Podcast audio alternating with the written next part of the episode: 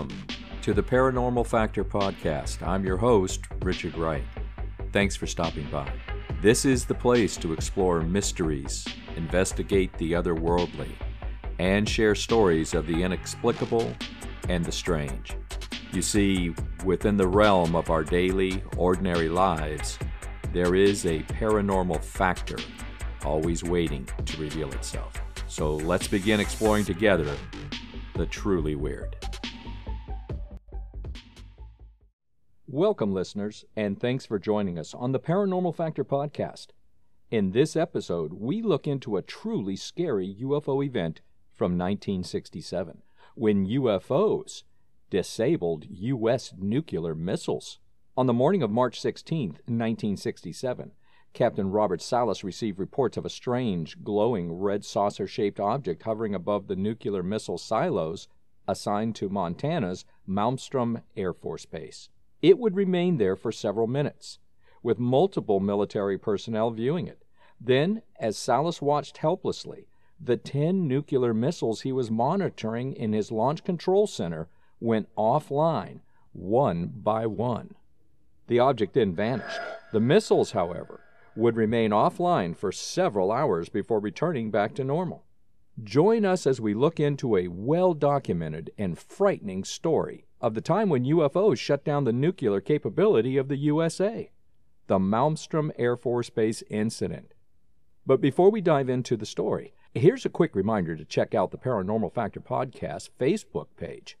Every day, Monday through Friday, there's new paranormal and supernatural material for you to explore. Fans of the show know it's the best place to find monsters, quizzes, film, TV, and book recommendations, and current paranormal news stories from around the world.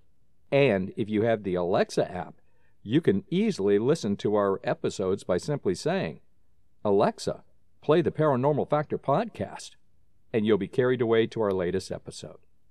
Now, on to our episode. Sightings of UFOs adjacent to nuclear facilities go back decades, according to Robert Hastings, a UFO researcher and author of the book, UFOs and Nukes extraordinary encounters at nuclear weapon sites. Hastings says he's interviewed more than 160 veterans who have witnessed strange things in the skies around nuclear sites. You have objects being tracked on radar performing at speeds that no object on Earth can perform, he said. You have eyewitness military personnel. You have jet pilots. In late 1948, green fireballs were reported in the skies near atomic laboratories in Los Alamos and Sandia, New Mexico, where the atomic bomb was first developed and tested. A 1950 FBI document reported flying saucers measuring almost 50 feet in diameter were seen near the Los Alamos labs. More than a dozen workers from the atomic test site in Nevada, where several A bombs were detonated after World War II, saw UFOs. Workers related to investigators that UFO activity was so commonplace there, employees were assigned to monitor the activity. And in the 1960s and 70s, repeated UFO sightings emerged at missile bases in the northern U.S. Witnesses to these incidents are often highly trained personnel with top secret clearances. In other words, extremely trustworthy and responsible individuals. And in recent years, their reports are now being confirmed by sophisticated technology and even video evidence. However, one incident in particular at Malmstrom Air Force Base in Montana, a storage site for nuclear intercontinental ballistic missiles or ICBMs, was much more than just a sighting. In 1967, according to former Air Force Captain Robert Salas, Several of those missiles became inoperative at the same time base security reported seeing a glowing red object, about 30 feet in diameter, hovering over the facility. Salas, who commanded ICBMs as a launch officer and later worked in the aerospace industry and at the Federal Aviation Administration, would tell CNN the missiles began going into a non launchable condition. So, what happened? What did Air Force personnel witness? Well, let's find out. Well, it's one thing to witness UFOs, but what happens when said UFOs actually affect military operations. In this case, nuclear operations. Former United States Air Force captain and nuclear missile crew commander Robert Salas served at Malmstrom Air Force Base in Montana back in the 1960s. In 1967, he claims his launch control facility, with control of 10 nuclear missiles, came under attack by a UFO. Speaking on the National Geographic UK series, UFOs Investigating the Unknown, Salas recalled eight orange colored lights and an oval shaped craft appearing over the facility that was witnessed by security personnel. They did think there was a solid object within the light, the retired Air Force captain said sort of oval shape. Uh, I kind of dismissed it. I even said, You mean like UFOs? and kind of laughed. And he said, Well, they're not airplanes, sir. About five minutes later, he calls back and he's screaming into the telephone now, and he's really frightened. He's babbling. He said he's got all the guards out there with their weapons drawn. They wanted orders on what to do, and I told him, Make sure nothing enters the fenced area. When I hung up the phone, I thought we were under attack by who or what. Well, I didn't have any idea. And then we get bells and whistles going off. We could see the lights going from green to red all across the board, meaning the missiles were inoperable. If the President had given the order to launch the missiles, we could not have launched them. The following is a sworn affidavit by Salas that he submitted in July 2010. My name is Robert L. Salas. In March 1967, I was a first lieutenant in the U.S. Air Force station at Malmstrom Air Force Base, Montana. I was a missile combat crew member assigned to the 490th Missile Squadron, that's Minuteman missiles. My principal duty was to monitor the readiness and security of the 10 nuclear missiles under my control and to launch missiles if ordered by higher authority. The events described likely occurred on or about March 24, 1967. On the night in question, I was on alert duty at Oscar Flight Launch Control Center. I was on duty as the Deputy Missile Combat Crew Commander. The Missile Combat Crew Commander was First Lieutenant Frederick Mewald. When the incident began, Lieutenant Mewald was taking a scheduled rest period. Sometime during the evening, I received a call from my flight security controller, the ranking non commissioned officer or sergeant of the security team topside. He reported to me that he and other members of the flight security team had been observing some lights in the sky making unusual maneuvers. He stated that he did not think they were aircraft since they were traveling at a very high velocity and making unusual directional changes, and he also said there was no engine noise. He said he thought that this was so unusual that he thought he should report it to us. I thanked him for his report, but I did not consider it significant at that time, and I terminated the conversation. Within minutes, I received a second call from him. His voice was highly agitated, and he was screaming as he told me he was looking out the large window facing the front gate of the facility. He said there was a large, glowing, pulsating, red oval shaped object hovering above the front gate. He told me it was about 30 to 40 feet in diameter, and he also said that he had his men outside with their weapons drawn observing the object. I asked him if there was a structure to the object, and he said he was having difficulty seeing any structure because of the glow of the light. He then asked if I had any direction for him. I simply told him not to allow anything inside the perimeter fence. He then abruptly cut off the conversation and said he had to go because one of his men was injured. I immediately turned to wake my commander, Lieutenant Mewald, and began telling him about the phone calls from the sergeant. As we were talking, alarms and indicators at the commander's console, which showed the status of the missiles under our command, began to go off. At this point, we went through our checklist procedures. The indicators for all or nearly all 10 missiles showed as red colored fault lights, which meant that the missiles were disabled and could not be launched. Some of the missile indicators also had security violation lights illuminated, meaning a possible security incursion at those sites. When Lieutenant Mewald queried the fault system, the message given on most, if not all, the missiles was guidance and control system failure. During these checklist procedures, Lieutenant Mewald phoned the wing and squadron command posts. After these phone calls, Lieutenant Mewin said to me, The same thing happened at another flight, or words to that effect. Since we had received security violation lights at one or more of the launch facilities, I phoned the NCO up above and directed a security team response to those sites. During this conversation, the NCO reported that the object had flown off. Upon approaching and inspection of one of the launch facilities where the security team had been dispatched, the team reported seeing a similar object. The missiles under our command remained disabled for the rest of our tour of duty. We were relieved by another crew the next morning, and we were transported back to the base for a debriefing by our squadron commander, Colonel George Eldridge. Before departing Oscar flight, I spoke with the NCO on duty about the object he saw and he could add nothing more to what he described to me earlier. He did say that one of the men had received a minor injury to his hand, but this injury did not result from any action by the object. Upon return to Malmstrom Air Force Base, we met with the 490th Squadron Commander Colonel George Eldridge and another officer who was assigned to the Air Force Office of Special Investigations, or AFOSI. Colonel Eldridge assured us that the incident was not part of any Air Force exercise and he could not explain why it happened. The officer from AFOSI told us the incident was classified secret, and we were not to speak about it to any other person. At no time during the remainder of my tenure in the United States Air Force was I further contacted or questioned by any investigative body regarding the events. There were no further debriefs or explanations of any kind given to me as to why the missiles failed.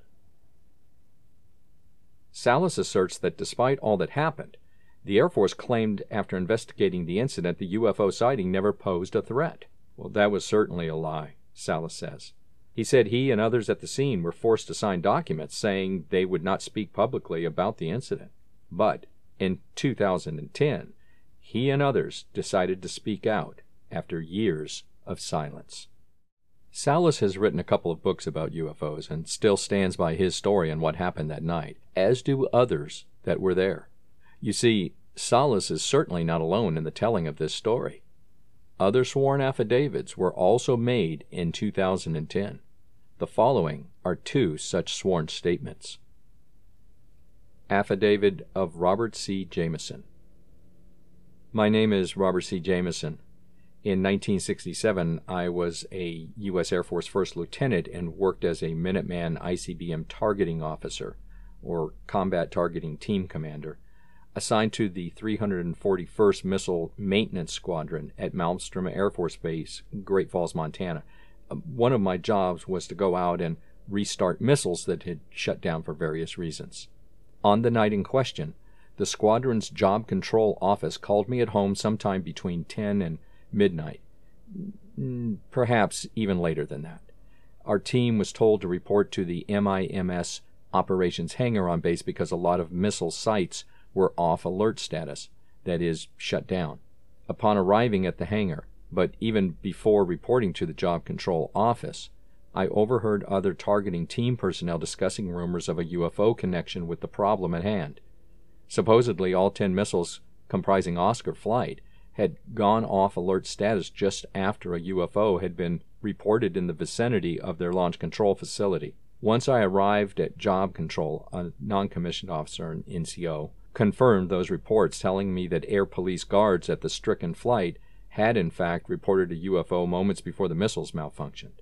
I expected to be ordered to the missile field immediately to help restart the missiles. I was surprised to learn that all of the targeting teams had been directed to remain at the hangar as a precaution until all UFO reports from the field had ceased.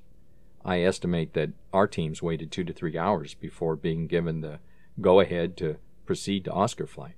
While waiting, I walked to a temporary command post which had been set up in the hangar. There I overheard another squadron member talking on a two way radio about a second UFO which had apparently landed in a deep ravine not far from the base. Later that night, our targeting teams traveled past the landing site and observed a small group of Air Force vehicles positioned just off the road at the top of the ravine. Based on a newspaper report later published in the Great Falls Tribune, I believe this incident was the well publicized UFO landing near Belt, Montana, on the evening of March 24, 1967. After much delay, our targeting teams were briefed prior to departing the hangar. Our commander told us there had been some UFO activity that had been messing things up. They briefed us on what to do. If we saw a UFO on the road, we were to report it. If we were at a missile site and saw a UFO, we were supposed to get into the silo and close the personnel hatch. The guard accompanying us would remain outside and report developments to the base via radio. Our team never saw a UFO.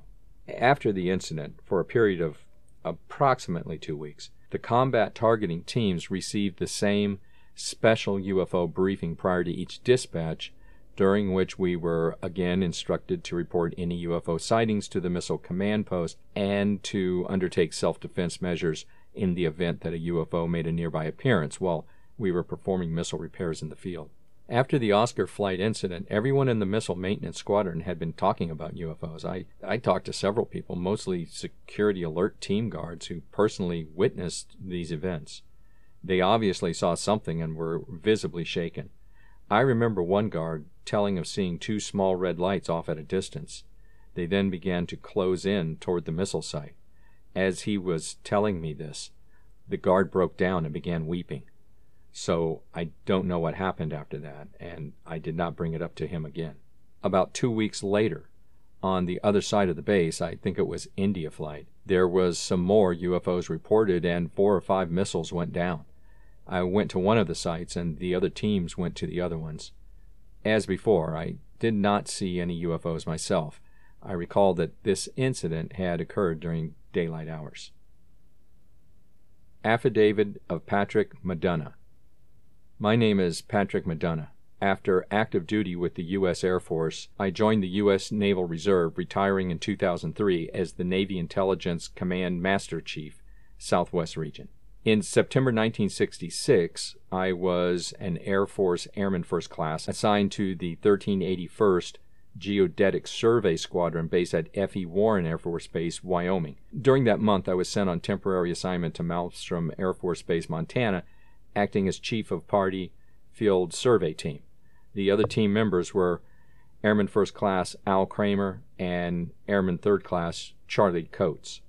Our job was to perform surveying tasks related to the locations of various Minuteman III missile silos or launch facilities or LFs so as to permit the targeting of those missiles. In essence, an ICBM's guidance system needs to know very precisely where the missile was launched in the United States so that its nuclear warhead can accurately hit its target anywhere in the world. During our time at Malmstrom, our team had been working on the last 50 missile sites under construction at Malmstrom Air Force Base and were jointly assigned to Site Activation Task Force and the Boeing Corporation, which was the prime construction contractor. Our work was primarily done at night. On the date in question, on or about March 24, 1967, we were completing an Astro Azimuth observation at one of the missile sites. At approximately 1:30 in the morning, a UFO came in from due north and stopped directly over the launch facility. The object was at an approximate altitude of 300 feet. It was disc shaped and its diameter appeared to be around 30 to 50 feet. It appeared to have dim lights outlining the disc and a white light emanating from the center. It stayed there approximately 20 30 seconds and from a dead stop sped off to the east at a tremendous speed, and there was no noise or wind. After the UFO departed, we immediately grabbed our gear and sped off from the missile site to return to the town of Conrad, where we were temporarily living. While en route, we made a high speed left turn at an unmarked T intersection, whereupon the brand new Chevrolet truck's both right side tires blew out and the vehicle flipped upside down. Fortunately, no one was hurt, and we walked to a not so nearby farmhouse where the Montana Highway Patrol and a tow truck were called. When the highway patrolman arrived, he stated that his dispatch had received over 20 reports from local residents observing a UFO in the vicinity that night. Incident reports were filed with the task force, Boeing, and the state of Montana. Nothing was ever heard from the Air Force about the incident, and no retribution or reimbursement was ever requested relating to the destruction of the new truck. It was like the incident had never happened. In my incident report, I stated that I had worked on the latest missiles and aircraft operated by the U.S. Air Force at that time, but had never seen any Air Force aircraft that could perform like this craft. Earlier reports of UFOs were often career killers for military personnel, or they were at least told to forget what they saw. But there is now an increasing openness in the Pentagon and Congress to taking such sightings seriously as potential threats to national security. In April 2019, the U.S. Navy announced it was updating its guidelines for how personnel should report unexplained aerial phenomena. The guidelines make it much easier to report sightings to superiors without facing ridicule, professional stigma, and backlash. Investigative journalist George Knapp, who has studied the UFO nuclear connection for more than 30 years, says that's more activity than he has seen in three decades. He and many others think it's overdue. At the facilities where we were first designing and building nuclear weapons, at the places where we were processing the fuel, at the facilities where we were testing the weapons, at the bases where we deployed those weapons on the ships, the nuclear submarines, all those places, all the people working there have seen these things, Knapp said. Are they all crazy? Because, hey, if they are, they shouldn't have their hands on nuclear weapons. And there's the rub. Skeptics have a hard time denying these accounts, for while they can question exactly what the objects are, they cannot question that highly capable and credible people have seen them and reported them. Nor can they attribute the sightings to mere coincidence when they occur so often around nuclear facilities and weapons. As we reported in Season 2, Episode 32, in late December 1980, U.S. Air Force personnel, including air traffic controllers and people on the ground, encountered something startling near Royal Air Force Bentwaters in England. The UFOs they encountered were witnessed for hours. And guess what? Bentwaters just happened to house a secret stash of nuclear weapons in 25 fortified underground bunkers. It suggests the location was specifically chosen. In recent years, sightings of unidentified aerial phenomena have emerged from America's nuclear navy. F 18 fighter pilots from the nuclear powered USS Theodore Roosevelt Carrier Strike Group saw UFOs almost daily for several months between the summer of 2014 and the spring of 2015. The strange objects followed them while executing training maneuvers along the eastern seaboard between Virginia and Florida. Wherever we were, they were there says Ryan Graves, an active duty F 18 fighter pilot from the USS Roosevelt, who holds a degree in aerospace engineering. Observers can only speculate about the origin of these mysterious aerial phenomena. Are they extraterrestrial? Maybe. New weapons technology being deployed by the military? Yeah, that's possible too. But the repeated proximity to sensitive nuclear military sites connected to our nation's most powerful weapons, has raised the question of whether they might originate from adversaries, known or unknown. Former Air Force ICBM missile launch officer Salas believes these are alien craft, and the otherworldly visitors were trying to tell us something. We'll give him the final word. I think it was simply a show. They wanted to shine a light on our nuclear weapons and just send us a message. My interpretation is the message is get rid of them because it's going to mean our destruction. Well, in our next episode, we move into the realm of the supernatural when we share with you strange exorcism stories. Exorcism involves the practice of casting out one or more demons from a person that is believed to be possessed. And although such cases go back to biblical times, there are documented modern occurrences as well. And these are truly scary stories of real events. So join us as we look into actual stories of exorcisms next time, right here on the Paranormal Factor podcast. And now it's time for the episode quiz. Quiz time indeed. And here's your question on what island are the ghostly Drosolitos found? Is it A. Catalina Island in California? B. Crete, Greece? C. Tasmania? Or D. Sicily, Italy? Once again, what island are the ghostly Drosoulites found? Is it Catalina Island, Crete, Tasmania, or Sicily? And the answer is B. Crete, Greece. The Drosoulites refers to a long procession of ghosts seen by residents around Frangokastello Castle in the Savakia region of the island of Crete in Greece.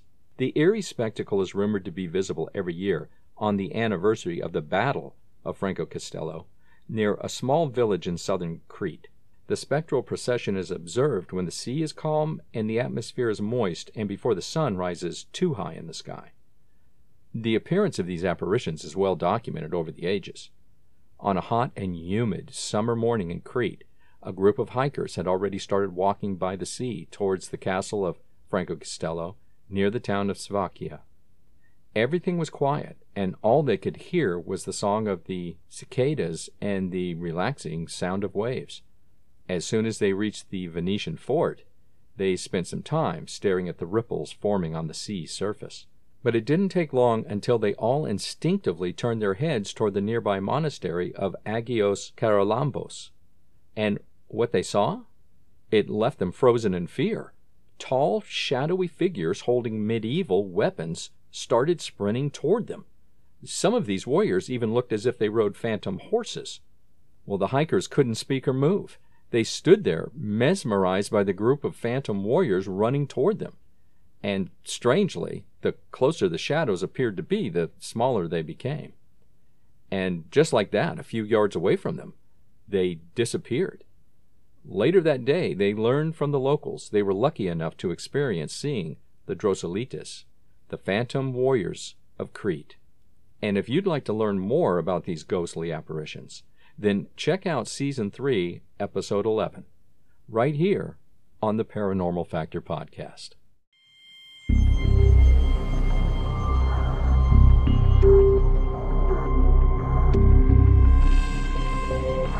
Well, that'll do it for this episode. A theme song is Knockers by Cinco, courtesy of Uppbeat Music. Hey, before you leave, if you could, please do me just two favors. First of all, if you did enjoy the show, please leave a like on your favorite listening application.